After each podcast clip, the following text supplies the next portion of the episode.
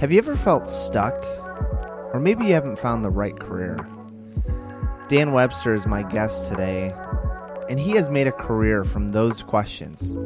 He helps people find their career and calling, writing books like Finding Your Way and another book called Unstuck with co author Randy Gravitt, a book called The Real Deal that goes out to organizations like Chick fil A and Fellowship of Christian Athletes.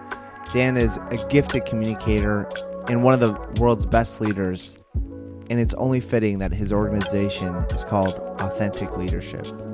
An engaging and powerful conversation with my friend Dan. We had a great conversation over coffee today. My name is Noah Corsten, and welcome to the Four C's podcast. Dan, I'm so excited to have you on the podcast. Uh, I, I had Brad Gray on. He was one of the last episodes, and I, I let him know that we, we were going to have you on, and here we are. So it's good to have you on the podcast. Young Brad, the, the, the young rabbi. The young rabbi, you're so right. So Brad, um, Brad's amazing. Love Brad. He is. He's incredible. Now, how do you fill our listeners in a little bit? Like, what, what is your guys' connection again? Because you guys were out in Michigan, is that right? Yep. Yeah. Brad actually uh, came to be the teaching pastor at a church that my wife and I attend. Guy must be five or six years ago now. Wow. And uh, one of the things that amazed my wife and I is we would listen to his teaching every week. He was in his early 30s and we would go away. And I, st- I, I mean, I went to Bible college, I went to seminary, and I studied the scripture and taught it for a long time, decades. And we would go away every week saying, you know, I never knew that because he is a monster. And he, uh, he, he, sees uh, scripture through the time that it was, through the culture that it was spoken into, and yeah. all the different dynamics that involves that I'm sure you guys talked about. And so yeah. he's, yeah, he's a really interestingly gifted guy. Yeah. yeah, he's incredible. And Dan, I, am excited to have you on. I, I, I was telling you before we started it, you know, selfishly gives me a reason to hang out with you because I think you provide so much value for others. But I just appreciate your friendship. You know, for three generations of Corstens, uh, you put up with three generations from my grandpa to yeah. myself. So uh, I just appreciate for what you've done for our family. But this podcast is is rooted in connection, and really, uh, we want to just the goal of this podcast is really to throw a wrench in just to some of the connection crisis that we have. Like most people can't have conversations that we're having today, and man, you have so much resources and wisdom that that can add to this conversation today. So, well, no, what, thought, you just, what you just said hurt my feelings, so I'm canceling you. I'm out. I think I think you you provide you and, and, so many of your friends. I mean, your books that you've written, especially with Unstuck, Finding Your Way. Um, I think really highlight the the goal of this podcast, which is to help people and find their passion and and get people interested. And and so um, I got my coffee today. You know, this, this is how we're having conversations. Are we gonna are we gonna bump cups we'll, we'll, bump we'll bump the virtual bump here. There, there it is. Right, right. Mine is you... Guatemalan.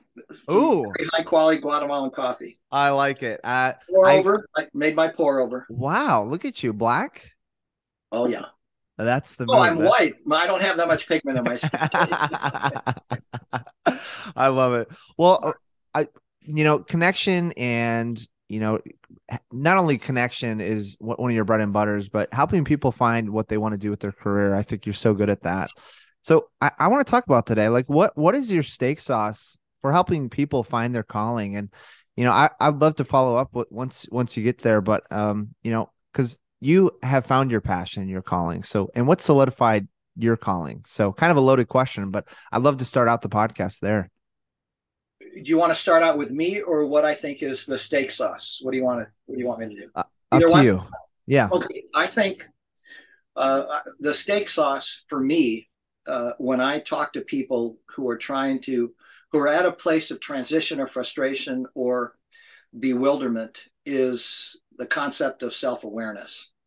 And that's really nothing new. Uh, and I'll illustrate this. When uh, my youngest son was a senior at Michigan State, you know, he calls Judy and I says, Hey, he's a goalkeeper. He said, Are you going to come out to, to the soccer game? I said, Of course, we're going to come out to the soccer game. So he said, Well, will you take Amanda and I, who was the woman that he was dating at that point, out to uh, dinner afterwards? I said, Sure. And uh, being the father of a college kid, I know it's never just Logan and Amanda. So after the game, we're at Mongolian barbecue you know, and you've got Logan and Amanda, and you've got uh, Molly and Phil, and you've got Brad and Katie, like $180 later, you know, the, the burden of a uh, parent of a college kid. So we're sitting there, and about uh, 20 minutes into the meal, Katie, who is Amanda's roommate, uh, goes off on a rant. Hmm. And she is lamenting the fact that she's a senior at Michigan State. She has spent all of her parents' money. She has spent all of her money, and she has no idea what she wants to do in life. So, uh, and I'm listening to her. She is so compelling, so animated. I put my fork down and I'm just watching her. So she finishes with this big sigh. And I, I said, Amanda, I said, Katie, uh, do you want some help with that? And mm. she looks at me like, help with what? I said, help with knowing what you should do with your life. And she gives me this, like, there's help. And I look at Logan and I said, Logan, um, uh, this is your meal. Uh, if you give me a few minutes, maybe I can help Katie. You okay with that? And he said, Dad, that's fine. Just don't embarrass me. Hmm. So I took off my shirt and danced on the table as any dad would, you know, at that moment. That's and, uh, incredible. So I said to Katie, I said, Katie, listen, I think your greatest ally in discerning what you, the direction you should head in pursuing your vocation is your sense of self awareness. And she, she looked at me, and she said, help me understand what you mean by that. I said, well, how, how alert or attentive are you to, as you move through life, when you feel life entering you and you feel alive and energized versus when you feel life draining from you and you feel bored and sedentary. Hmm. And she, you know, she looked at me and she thought, you know, I think I'm more attentive and tend to groan more when I'm bored. I said, hmm. okay, fair enough. I said, if I could uh, give you a little self awareness exercise, this is what I encourage you to do.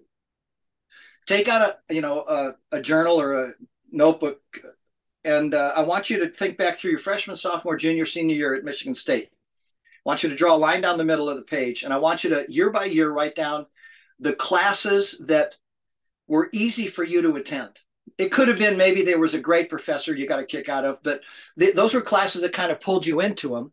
On the other side, write down classes that you just endured. I said, okay, so do that and then after you finish that little assignment, then what I want you to do is I want you to think about what are the part-time jobs that you have had over the last four years at Michigan State. You know, kind of beer and pizza type jobs. Uh, I want you to write down the names of each one of those jobs, and I want you to think about this: what percentage of that job over the last four years, part-timer, did I actually enjoy? I don't want to mm-hmm. know if you hated the job 85% of the job. I don't care about that. I want to know with the 15%, what were you doing during the 15%? What was unique about the 15% that brought life to you? Hmm. And I said, third thing I tell you to do is uh, Michigan State, like a lot of universities, they encourage people to volunteer. And so you've had a volunteer somewhere the last four years.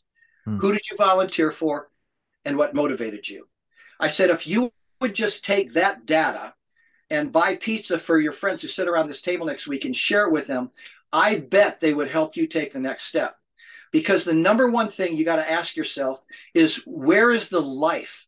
When does life come into you? When does life, uh, when does it ignite inside of you? I said, well, I said, let me, uh, let me take a run at it this way.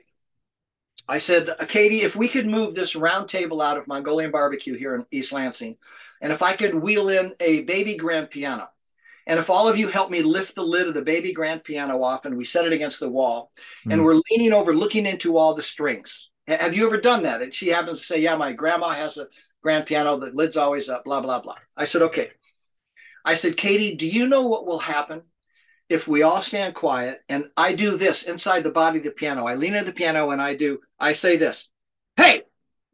And everybody at the table kind of winces and she says, I don't know. I said, Well, here's what will happen inside the body of the piano. The string that is tuned closest to the resonant frequency of the note that I shout, it's going to vibrate. It's mm. going to resonate. Unless you have your foot on the damper pedal, it cannot not resonate. Right. And I said, Here's my uh, kind of conviction. I think that there are strings tuned inside of you. Now, how did they get there? Was it, uh, you know, genetics, DNA, family of origin? Was it, you know, I'm a man of faith, so did God who creates you put those strings in there? But here's the deal is when you get around issues, topics, you know, all sorts of different things. Everything sends out different resonant frequencies. And when you're involved in a situation and you feel life entering you, you feel energy, very possibly one of those strings is vibrating. And I would say to you, pay the heck attention to that. So, and then I went around the table. I said, why is it that when we talk to Logan, my son, when he gets around competition, multiplying money, uh, opportunity, entrepreneurial stuff, he comes alive Mm. When we talk when we talk about biology, diagnostics, uh, the uh, positive benefits of medicine, why does Amanda wake up? Today, mm. uh, Logan is in sales. Amanda is a physician in California. Why is then we talk about child development and kids and family of origin? Uh, Molly wakes up. Well, she's a middle school teacher in uh, Colorado now, outside of Denver. Why oh, then cool. we talk about beauty and architecture? Phil wakes up. I mean, Phil will freaking wear you out about art and beauty. And he just got his master's of, actually, a couple years ago, he got his master's of uh, architectural design from a, a, a, school in Dallas. And he's part of a company now that designs minor league sports stadiums. Wow. And he, I said, so what they have done is they have recognized what environments within which they feel life. And one of the mm. keys, um, you're going to, I told Katie, I said, Katie, you're going to find out no matter what vocation you choose, hmm. if you are in an environment that gives you energies, it will still be challenging to sustain making your contribution over the long run. Hmm. But if you are in an environment that doesn't give you energy, uh, you're going to be in trouble. You will not be able to stay doing that. Uh, Parker Palmer, one of my uh, mentors, says that uh, people who are depressed today he says most people who are depressed today are not depressed because they have a biochemical imbalance. He says they're depressed because they go to work every day and they try to give the world what they do not have. Wow. I think that's brilliant. And so, so self awareness is huge, you know, and even I mean, I'm a big Bible guy. I've studied it for a long time. And the Apostle Paul, one of the great apostles uh, of the Christian faith in the first centuries, wrote to a young guy that he was mentoring, Timothy, and he said to him, Listen, pay close attention to yourself. And he wasn't telling Timothy to be selfish. He was saying, Pay attention to what goes on inside of you as you bump into life, as you t- have new experiences, as you read things, I'm guessing if we were to look at your bookshelf, what kind of books do you like to read recreationally? What gives you energy? I mean, all these little things are tells along the way that self awareness can begin to put together a profile that would say, maybe my next thing I should do would be to try this to see if there is life there. So, you know, that's, I think that's the first thing. And in my own calling, so good. I was crystal clear for 20 years, given, I mean, my long personal story, but for 20 years, I really felt drawn to help high school students. I spent 20 years of my life uh, doing a student ministry with high school kids. Hmm. And uh, there were a lot of reasons why I felt called into that. Uh, and I, you know, as a uh, sophomore in high school or in college, I began to experiment whether or not I was good doing that. And there was a lot of affirmation of what happened inside of me. There was life there. There was affirmation in that people, students, uh, the you know the student ministry grew kids were helped. I was able mm-hmm. to build a team. The guys that and men and young men and women that were part of my leadership team they grew and benefited. And so you know i spent 20 years of my life doing that. And then for me i kind of had at age 40 i'm leading the biggest student ministry in the country with over 1500 high school kids and i walk into the auditorium and i realize i don't want to be there anymore. Hmm. and so there was a whole different issue that i needed to face at that point in my life to ask myself, okay, what happened to me? Because for hmm. 20 years, leading this, doing this vocation gave life to me. And now at age 40, I began to realize leading this is sucking the life out of me. And that opened the door for a whole new set of learnings. But the mm. secret sauce is self-awareness. And if and even self-awareness wow. at that point, if I would have lied to myself, if I wouldn't have had uh, the courage to become curious about what is going on inside of me. What is this saying about me and uh, my application to the planet versus cursing that time? I hate the fact that I don't like what I'm doing right now. Mm. You know, choose curiosity, to have the courage to be curious. Um, then I would have, I mean, I had to listen to my life there. And there were some things that I learned at that point at age 40 that opened the door for what I'm doing the second half of my life. Mm, so good. Who and I'm sure there was so much, so many signs that that I'm sh- sure you saw personally that pointed the way for you to go where you wanted from helping high school students to you mentioned it, you humbly said it, you had one of the biggest youth groups in the country, and now you're helping you lead leaders. Like who solidified that in your life to be like, you know what, Dan, I you need to do this. Like who well, who's the one that steered you that way?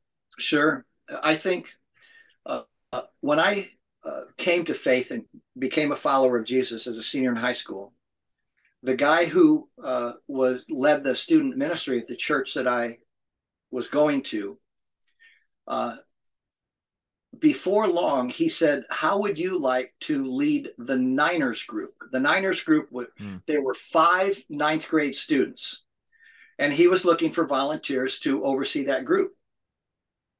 So I said, "Okay." So I took over the Niners group, and I had two other guys, uh, Marlon and Vince, who were kind of co-leaders. And over that year, the group grew to about 45. Hmm. And Noah, I, I couldn't have given you the definition of discipleship. I didn't know very much, hmm. but um, I loved doing that and I was good at it. And the kids grew. And, you know, it was like God bless that. And so I have to blame Ken Harrower for ruining my life because I thought I was going to be. That's hilarious. Ken created space for me.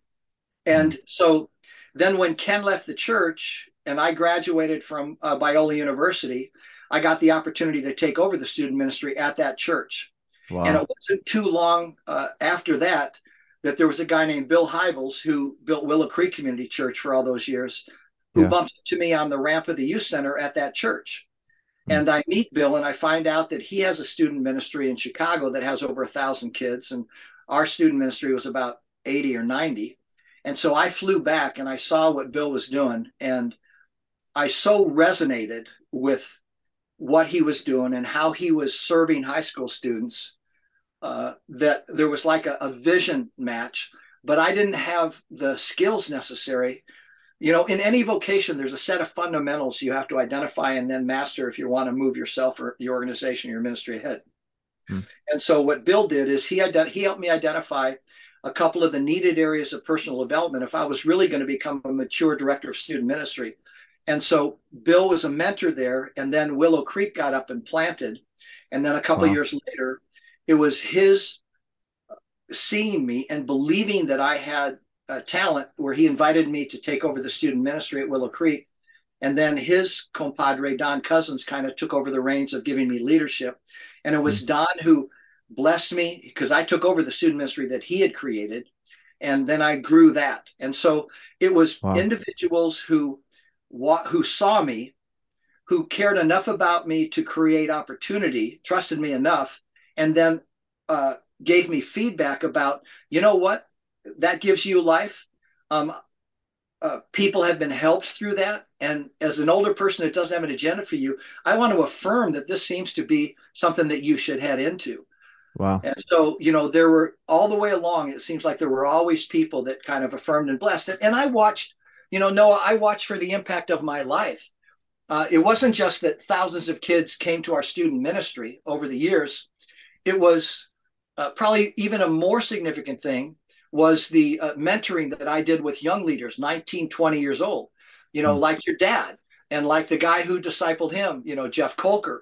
Yeah. And to see the impact that happened in those guys, um, uh, those young men and women uh, really affirmed that that I had a that I had leadership abilities that were that I worked hard to hone and develop and God multiplied my life into the lives of young leaders and so you know mm. not being arrogant I just recognize that I'm good at this and uh, yeah. so and it's fulfilling so why not do it and I'm thankful that you've leaned into your calling with that because you know you have led some of the world's best leaders and i you know i i would throw my dad in there i'll be a little biased with that but i i appreciate you you know leading leading the Corsten family overall just to where we are today I've, you've played a huge impact into where we are and um one thing i've i've always noticed about you is there there's depth and there's meaning behind every word that you say like it's meticulous it's well thought out and you you know how to construct a word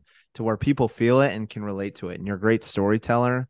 And that's where I think that helps your leadership so well because you know how to craft something, the right word, the right message to the right person, the right time. And I appreciate that about you. And, and I'm thankful that, you know, you've helped lead leaders like people like at FCA, you know, Chick fil A, like you, you play, you play a part with, with what you're doing. So thank you for, for well, that. you know, I, I know I am not an intellectual. I'm a man of the heart. That's one. That's that good. doesn't if, if you're a man of the heart, it doesn't mean you're stupid. It just means that I don't I don't see life through my left side of my brain. I see it through the right side of my brain. Mm. And so I feel things deeply. And so story resonates with me.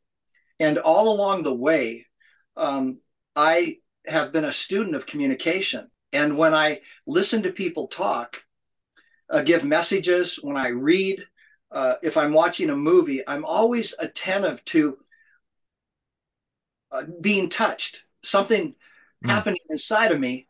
Uh, if someone's given a message and I, am captivated, I I try to a listen to the content, but I also try to ask myself, what's going on here? And is this a am I being manipulated? Is is this person uh, ha, has he integrated sentences and thoughts and illustrations that really lead a person, kind of your brain to put together disassociated thoughts to breakthrough? Mm. And so, um, I mean, I appreciate that affirmation, but I've spent decades trying to understand, learn, try to find my own. When I first started teaching, uh, I mean, you won't even know these guys, but one week I would be Francis Schaeffer. One week I would be Chuck Swindoll. One week I would be John MacArthur. One week I would be Bill Hybels. Yeah. You know, and so you experiment with different styles until, you know, you give a 20 minute message and you evaluate and you say, you know, for five minutes I was me. Hmm. I mean, I wasn't trying to be anyone else. I was me, and that felt really good. And so you develop more confidence over time, and then you you trust that how you see it and how you communicate it, and you don't hmm. try to be. I, it, it would be stupid for me to. I'm gonna. I am going to create a message to prove different theorems about blah blah blah. Now, yeah. that's not going to work. I'm really more about you know heart and life change uh, than I am just about data. Mm, so good. If that, if that makes sense. Totally. And from that, there's so many routes that I want to go, you know, but I want to honor just our time today. And at some point, I'm gonna get a cigar and we're gonna do a three hour podcast because I you're you're you're a sage in a lot of ways. You're you're walking. You and Winston Churchill, huh? oh yeah. I, you know, I don't I don't have a cigar here, but I do have like a a sharpie that's got a gold tip that I can do that. Groucho Marx used to carry these. Uh, uh, any, uh, any questions? Any, any of answers? You know. That's good. Well, that was very that was very daddish right there. I uh, know that's good. My, my sons, all my, my three sons would go would roll their eyes and go, "Dad, shut up. Just answer the questions."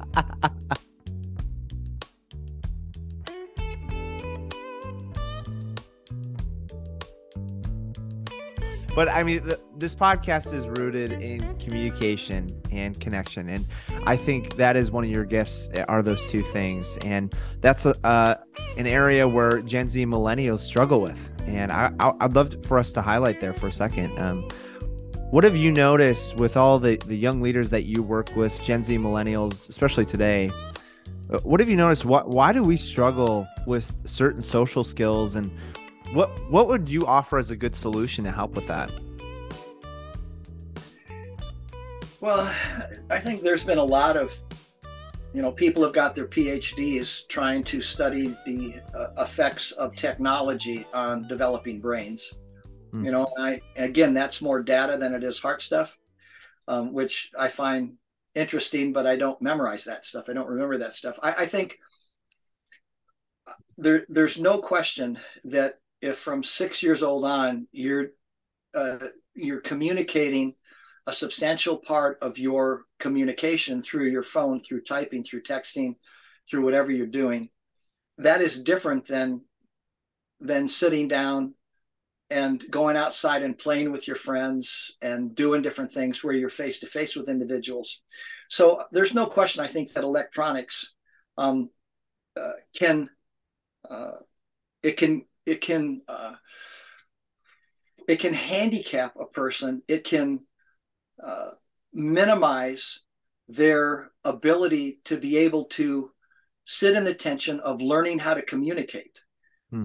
with another person because you can sit there and you can text something and then someone is coming back to you whether you're you know face to face on a facetime thing or whatever um, but it's different than sitting there it's a weird contradiction because i don't think has there ever been a generation of gen z or millennials who love sitting in a coffee shop and being together Hmm. and isn't it weird that a generation who absolutely loves that experience would still be um, uh, not as mature or effective in being able to communicate to each other.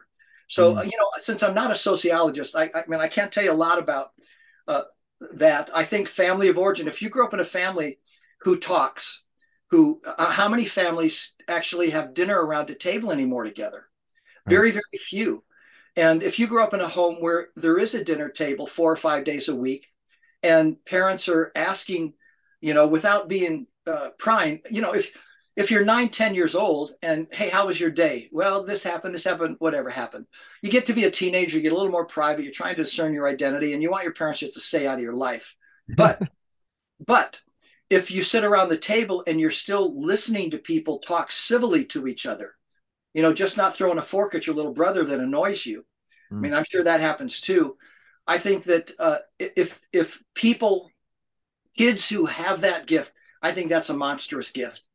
And but if your parents get to the point where they give you an iPhone and all you do is communicate that way, I mean, technology was often awesome. I my Judy went to San Diego State, 90 miles away from me for two years, and we were on the phone every night. That technology was wonderful, you Yeah. know, uh, and I'm really grateful for that.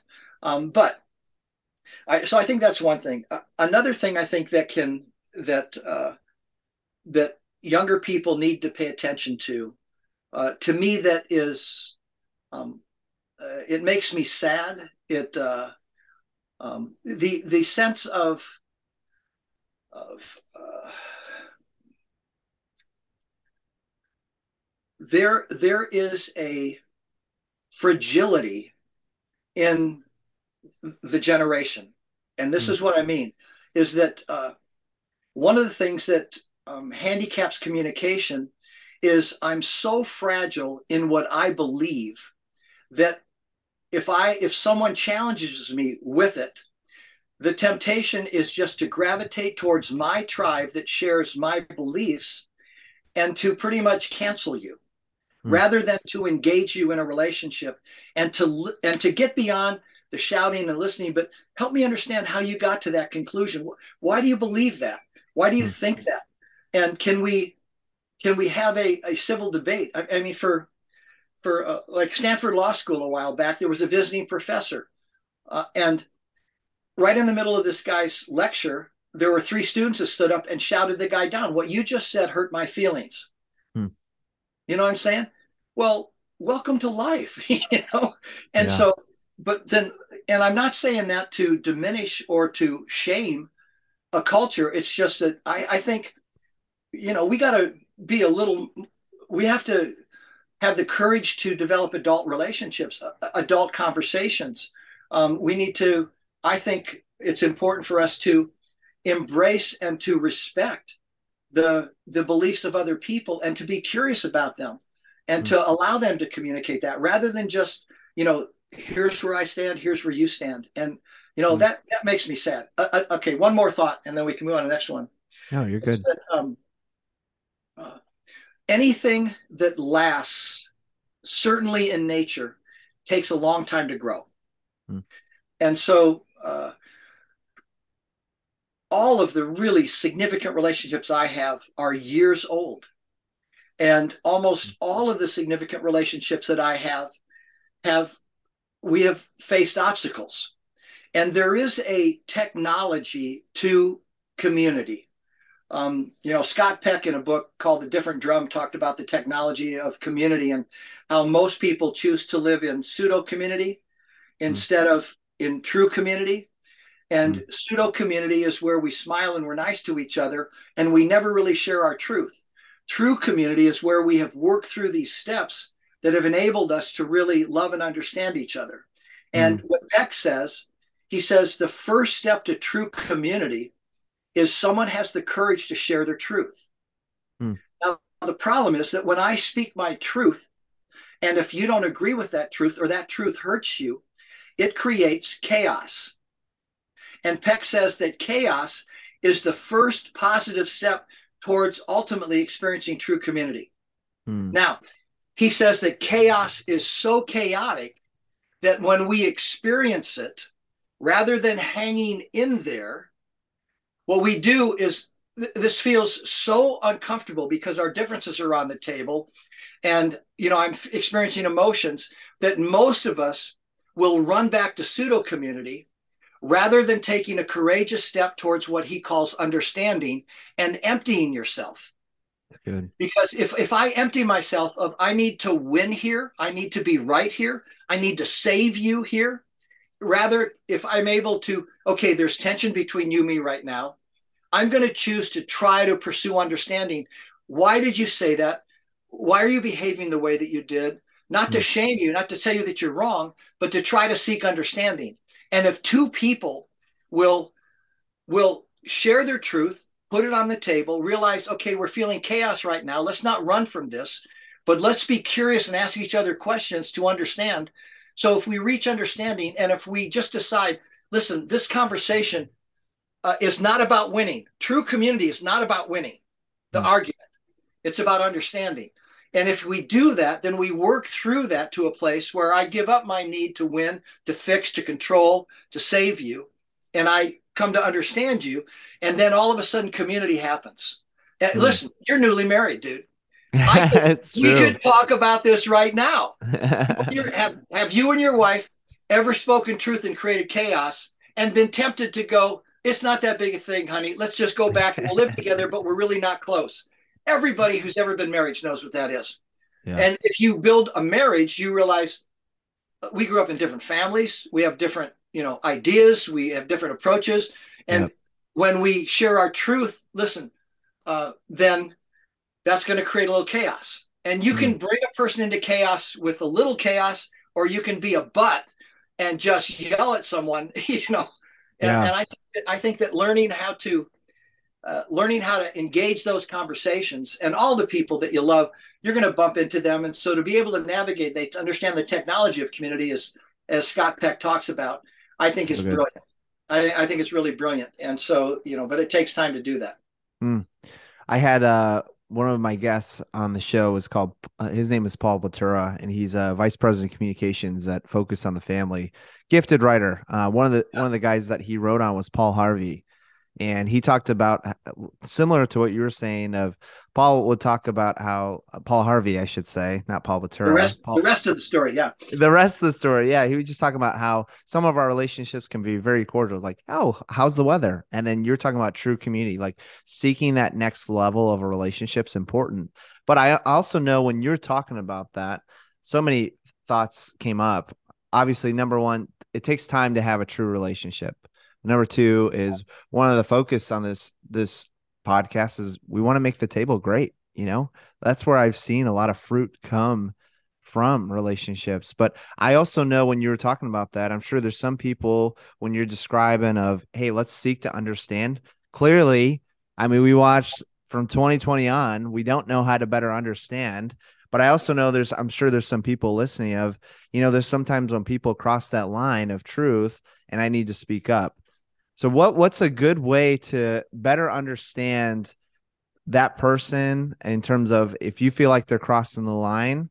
Um, and how do how do you handle that? Maybe that's maybe more a conflict question. And I didn't think we would go this route, but we live in a culture that doesn't necessarily know how to have conflict. So how how how would you handle those some of those people who they're crossing the line a little bit and it, it needs to be addressed?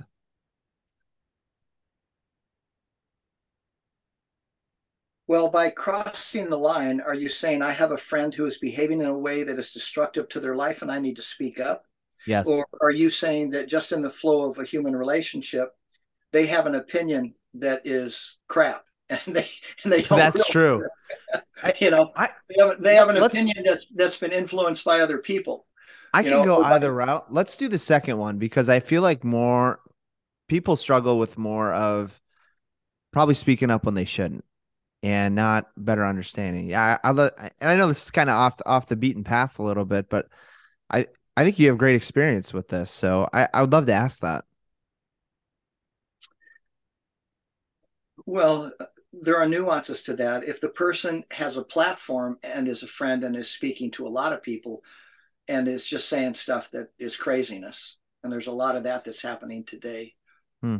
Um, if if they are a friend, then uh, then if you care about that person, I would think I would think two things. A, I want to have a conversation with them in private Mm. And I want to ask myself, what has led them to behave like that or to believe that? Mm. Rather than just react, rather than mirror what's going on back to right. them, uh, or to shout, try to shout them down, or to try to, uh, you know, again, win the argument. I would, I would want to sit down with them, and I, a, I'd want to reaffirm uh, our, the importance of our friendship, and uh, and I would begin there. And then I would say, there were some things that you said uh, that, I don't know, they were confusing to me. And can you mm. tell me a little bit more about how you got to that conclusion or why you think that's true? So mm. if I do that versus, you know, saying, what the heck did you talk about? You were a real ass during that talk. you know, I mean, you can you can begin here or you can begin here. Mm. And so I think it takes more maturity and more love to step back and to say, listen, I know people behave the way they do for a reason. I know people believe what they do for a reason. Hmm. Sometimes they haven't thought through those reasons. And so, how can I generate an honest conversation where we don't get sidetracked purely by emotion or thinking that by me challenging what you said there, I'm not saying that you're a terrible person. I mean, you're hmm. my friend. I'm not saying that that you're stupid. I'm just saying that listen, I'm on I'm trying to figure life out too and that caused dissonance inside of me and so can mm. we talk about that and a lot of it is on, on how we get into uh, you know uh, having those conversations and listen noah you know i've been 50 years you know i've been involved in human relationships and building leaders and conflict yeah. and all this kind of stuff so it's easy for me to say five decades later that it is easier for me to do that and it is when i was in my 20s most of the time i would I would have the courage to call people out on issues, but the, it would start here mm. rather than start here. That's good. And you know, when people feel attacked versus uh, uh, longing to be understood, mm. because okay, you believe that. Listen, you're a smart person. Uh, you've obviously reached that conclusion for a reason. Talk to me about that. Did your mm. parents feed you that? Did you have a class? Did you have a really bright professor at the university that uh, you know whatever that rolled over your brain and he did his phd in this you never really thought about it so you kind of felt like an idiot so he must be right and so you embraced it i don't know you know there's a lot of things that can do that um, but i think acceptance understanding and uh, realizing that you know giving people the benefit of the break uh, uh, you know benefit of the doubt that hmm. they've reached a conclusion for a reason and so good so yeah we can talk about that no, I appreciate that. I'm sorry I put you on the spot a little bit with that question, but I figure you handle it fine. You did. And I I think the the word that comes to mind again, I think when you mention that is is just depth. Like what, what kind of relationship do you have with that person? You know, some people use social media and podcasts sometimes and just media in general to be destructive instead of upbuilding. And yeah. I and, and you know, you can you can get away with a lot of stuff mm. by typing it out and not having a person sit in front of you go wait so wait, true wait wait what what do you what do you mean by that are you serious do you believe that mm. uh, you know you can just you can tweet all sorts of idiot stuff so yeah comes... rather than thinking it through right you know so i mean on, on one hand doing that says i have a deep longing and desire to communicate with someone on the mm. other hand I'm also communicating I'm not mature enough at this point to be able to build a relationship of depth, and so this is the best I can do. You know, which which is sad. You know, it's it's too bad. Right. And I don't, oh, you know, 100%. I, there, I don't know what percent of people who send mean texts do it because they're really upset and mean, whether they just want to be recognized, whether they're longing for real relationship. I don't know. Again, it's trying to get back to why are people behaving the way that they do, and how do we right. figure it out? So good. Well, I, I am not even going to get to half my question, so I accept that, uh, and I want to honor your time. But I I think, you know, you're a communicator in every way, and a lot of the, what we're talking about today is communication. You help people get to the careers that they want to be at, and and really mentor so many others. Um, how are you sharpening your skills as a communicator now and maybe talk to maybe a little bit of the younger generation gen z millennials like what would your advice be to them to to really sharpen the saw in terms of communication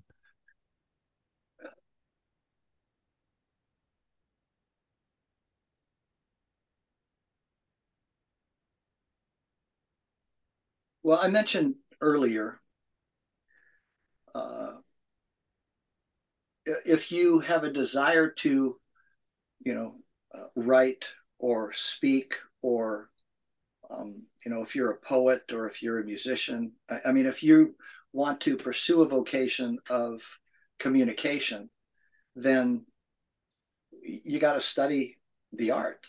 Mm.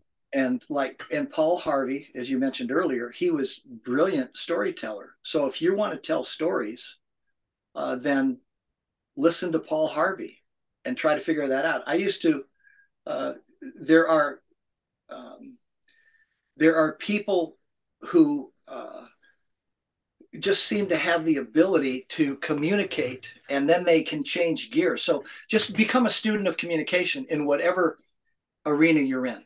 I hmm. mean, if you're going to talk about what am I doing to continue, I read. Uh, I read books that um, I read them for how are they are they good? If they are good, what's true about the author? It's like, uh, you know, one book that I read called The Ruthless Elimination of Hurry by John Mark Comer, which is which is a wonderful book. But as I read that, it's written in the format as if you're listening to him give a message. Mm. You know, there's pauses, there's sense of humor and stuff like that, which I really enjoy. But just, you know, I mean, some of the books I've recently read, Embrace the Suck by a Navy SEAL, mm. you know, uh, about be comfortable, being uncomfortable. Uh, I read a book called Celebrity for Jesus that is all about, you know, prime time, well known celebrities over the last 10 years in the faith uh, that have all blown up their lives. Uh, a book by Pete Scazzero called Emotionally Healthy Discipleship. Mm. I mean, there, so I I read. That's very important for me, and I pay attention to communication. I try to I try to get around other people. I try to relate to people who are growing too. Um, mm. That's really important. I try to expose myself to feedback. Um, right now, you know, I do a lot of uh, training for an organization called Fellowship of Christian Athletes. Yeah. And I do, I, uh, I have four sessions with every new staff person. There's three onboards a year that are week long processes. And I have the first two mornings. Well, there's a new training director. I, I have been giving this workshop, these four sessions for the last 11 years at every training camp for FCA, there's a brand new training director for FCA. And so uh, we are, I have had a couple lengthy conversations with this guy, Luke Lamas, who is uh, inviting me to reassess everything that I'm teaching. Mm. And, you know, and the immature part of me goes, dude, I've been doing this for 11 years. It's worked every time out. Don't screw with it, you know? But the mature part of me says, This is wonderful because I'm revisiting all of this.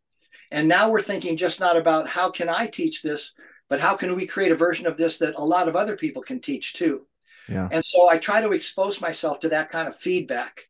Um, and then, you know, the last thing, you know, which I, I don't know if we said this or not, but you just try to manage your own heart and stay humble because humility creates space, pride mm. fills space. If I have sincere humility, then I'm open to the voices of others that would give me feedback. I'm open to the voices of God, the voice of God. I'm open to the gifts of other people. It creates a safe place around me for the gifts and talents of others. So, mm. uh, and those things, and, and I keep uh, doing it. You know, you you lose your your edge if you don't continue to practice. So you practice, you study people that are really good at that you keep reading, you expose yourself to feedback no matter how many times you've done it. Mm. I can remember um, when I was at Willow Creek, Josh McDowell, how many messages has Josh McDowell given over his lifetime? A billion, you know, right. for uh, Campus Crusade for Christ. And uh, mm-hmm. he came and spoke at Willow Creek. And I remember um, Bill the next week said that in between, after Josh's first message on Saturday night, he's, you know, Saturday night and then two on Sunday morning, we went back to my office and Bill said, Hey, Josh, uh, could I give you a couple of thoughts? And Josh said, please, no one ever gives me any feedback on my messages other than it was wonderful. Mm. And so Hybels said, I can give you two or three ideas on how it could be better tomorrow morning. And it said volumes to me about uh, Josh McDowell, McDowell, that he was open to receive feedback. And it was mm. sad to me that no one ever gave him feedback. Um, mm. And hmm. so, you know, I, and he was better, you know, Sunday morning, and those cert, those two messages were better Maybe no one noticed it, but there were nuances of communication, you know, how he might have dieseled around a point, shared two stories around one thing rather than trusting people got it with the first story and then moved on. He saved some. Hybels, uh, his criticism of my messages when I was there most of the time was he would say, Dan, that was a good 34 minute message. It could be a great 29 minute message. Wow. And, you know, he would talk about that last five minutes of razoring down um, is where the real work begins. And mm. he's right. I mean, it, it was, uh, that was hard to hear. And he had a lot of other criticism to share too. But the point is, is was I open to hear it? So good. Well, Dan, you I man, I there you have so many accolades where I we, we could go down what you're doing now but I, I want people to get plugged in with what your work is doing. You, you're an author, obviously you're you're a well-known speaker. Um, and I, I think you you and Randy Gravitt have written two books that I really think can help young men in this generation and, and a lot of young women too to help really find their calling. Um, I'm going to shamelessly plug that. Do you mind talking about just some of those books and just what you're working on now and where can people find you? Well, Finding Your Way is a book that Randy and I wrote together. And uh, it really is it contain it's a story about a senior in at the university who is trying to find his way. His name's Mark, and the first line of the book is he comes home on Christmas Eve. He's a senior at the university, and the first line in the book he says to his dad, "Dad, we have to talk." And his dad says, "About what?" Hmm. And Mark says, "Well, Dad." Uh, you're a successful bank president in town. You're adored in the community and you focused me towards finance and I'm, I'm a senior now and i'm not feeling it i want to change my major mm. and his dad's writing the tuition check for the university and they get into such a huge blow up that mark storms out of the house grabs his backpack and drives back to college and sleeps in his car overnight on christmas eve mm. and the next day he is wandering around trying to find something to do on christmas day and he he's not a big coffee drinker, but he sees a coffee shop called The Wake Up. and he wanders in, and it's 10 to 4. And Katie, one of his fellow finance majors, is working the counter. Mm. Katie looks at Mark and says, Mark, what are you doing here? I thought you were going home for Christmas. And Mark says, uh, I did, but it wasn't a very silent night at my house last night. See, that's good writing. Um, Christmas silent night, bada bing. Um, and so Mark tells her what's up and she says, Well, I, I can't imagine your dad's not excited about you changing your major. But Mark mm. says to Katie, Katie, you're a finance major. Do you actually like it? And Katie loves it. She's dead in her sweet spot, all sorts of passion. And uh, Mark says, Geez, how did you figure that out? How did you find your way to that? Because I'm lost right now. Mm. Katie says, Mark, I guess I have to blame my dad. As I grew up, my father paid attention to what interests me. He said, hmm. he said, my dad would have friends over all the time for dinner. And before we would get up, he would ask them, listen, tell my daughter what you do for a living. Tell my son what you do for a living, whether it was a husband, wife, man, and woman. And they would share their a little bit about their vocations. And she said it was my dad, Mark, who noticed that I woke up whenever banking, finance, money, you know, was talked about. Mm. so I guess I have to blame my dad. And so Mark says, Jesus, sounds like your dad's more Yoda than father. I'd love to meet him. and Katie says, Mark, he's the head barista and owner of the Wake Up. He's coming to pick me up in 10 minutes. It's going to be four o'clock Christmas Day. We're shutting it down, going for dinner. And so in walks Jim Clark, Katie's dad. Mark meets him, gives him the short story. Mark's invited. Uh, Jim invites him back the next week, and Jim becomes Mark's mentor and leads him through a process to help him find his way oh, between then and graduation. And the process that the book contains is if you want to find your way, you got to look back, mm. you got to look in, you got to look up, and you got to look out. And mm. Jim gives Mark assignments around each one of those. And in the back of the book, I'm looking if I have one in my office. I do. Hang on.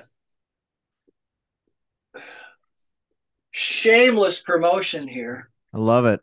Like in the, you know, finding your way. There but it in is. The, the book, there's a section that has the black edges of paper. And mm. this is a journal that if someone wanted to actually go through the process that Jim leads Mark through to help get clarity on finding their way, mm. um, that would uh, that would be pretty cool. Such and, a great you know, resource. It's been it's been great. There have been you know colleges that have bought it for every incoming freshman, and I wish every high school senior and every college kid in the country could read it. But it's really good for anybody who's stuck. And then what we do is in the next book that Wiley and Sons published called Unstuck is uh, Mark's courage to not live his dad's life, but to live his life. Challenges his dad, whose name is George, uh, to have kind of a midlife crisis. George begins mm. to wonder, why did I go into banking in the first place? And so he goes through this whole process of trying to sort out what if you're 40, 45, or 50 and you hit a stop sign in life and you have to rethink why you're doing what you're doing and how do I get clarity? And that's the construct that's in, uh, you know, uh, Unstuck, which is a fun story too. So yeah. good. And then, and then the one other book that you have there on your on your table. Oh yeah. Which, yeah, which is really I'll shamelessly about, plug it right here. Real deal, right yeah, there. If, you, if you're if you're a faith leader and you want to uh, develop, you know, your character, that's that is mm. the ticket. That's kind of my opus. That's the most important thing I've ever done. Oh, it's incredible. And uh, people can find me at danwebster.com. Boom, you know, there it is. Books are available there. You know, that's the best place to buy them. Uh, yeah. And uh, yeah, so Dan, it's uh, I I appreciate you so much, and you know the the demographic of this podcast is Gen Z to millennials, which is anywhere from college post grad to around around the forty mark. You know, and that midlife crisis is real. So if any of you listening right now feel stuck with where you're at, I mean, Dan's resources really can be a blessing in your life. So I, am you know, no, there there is one other there's one other book that I didn't write. Uh, uh, it's called Designing Your Life, and it's written by the guy Bill. Mm-mm-mm, why can't I think of his last name? I'll put in the show notes too. One guy, uh, one guy helped develop the MacBook Pro, I think, at Apple, and oh, the wow. other guy is the guy who who is the head of the design school at Stanford. Hmm. Two of them, a couple of years ago, wrote a book called Designing Your Life, and they and they use design theory to help uh, people. It's the most popular class at Stanford University, and that's wow. just another great resource. Uh, you know, it's called Designing Your Life. All right, I will put that in the yeah. show notes. So, yeah, yeah, good. Dan, it's been a blessing. I could be here for hours with you, but you know, as we close out today, this podcast, I'm sure we'll we'll do some round in another time in the future. But uh, what do you have any final words of just encouragement or remarks just for our listeners today? Well, um, a, a, a good friend of mine says, you know, uh, you can find good in the world or bad in the world. It just depends where you look. Mm, and uh, it's, I think it's, it can be easy given uh, the bulk of what is broadcast through either side, right, left, or middle in the news to feel like, like all there is is trouble in the world and mm. all there is is discord in the world. And, uh, you know, there's a lot of goodness in the world. Uh, there's a lot the, the, longing for community. The there are a lot of people that are listening to each other from different sides, and so mm. you know, hmm. my encouragement is just not to become so discouraged that you just give in to to to think that it's it's not worth it. It is worth it, and I think so all of us long to build a a commu- a home, a marriage, a family, you know, relationships that are that are life giving, and uh, you know, just just to stay at it. I mean, I, I'm choosing. I look at you, Noah, and I see good, buddy. I appreciate that. I appreciate that. Hey, and on that note, we'll, we'll cheers to that with your Guatemalan coffee. Thanks for Guatemala, being on the podcast. baby. Here we go. All right. Love you, buddy. Love you too, man. Bye-bye. Well, I hope you enjoyed today's podcast with Dan. It's always so fun to catch up with him. Such a great man and a great friend to the Corsten family. And be sure to check out some of his resources, especially the books that I mentioned Unstuck and Finding Your Way. If you're a postgraduate or even a midlife crisis right now, those books will really be a compass for you in the season. And be sure to rate, subscribe, and share with a friend. We could not do this podcast without you. It's been incredible being on this journey with you. Excited to see you next week. Until next time, we'll see you on the Four Seas podcast.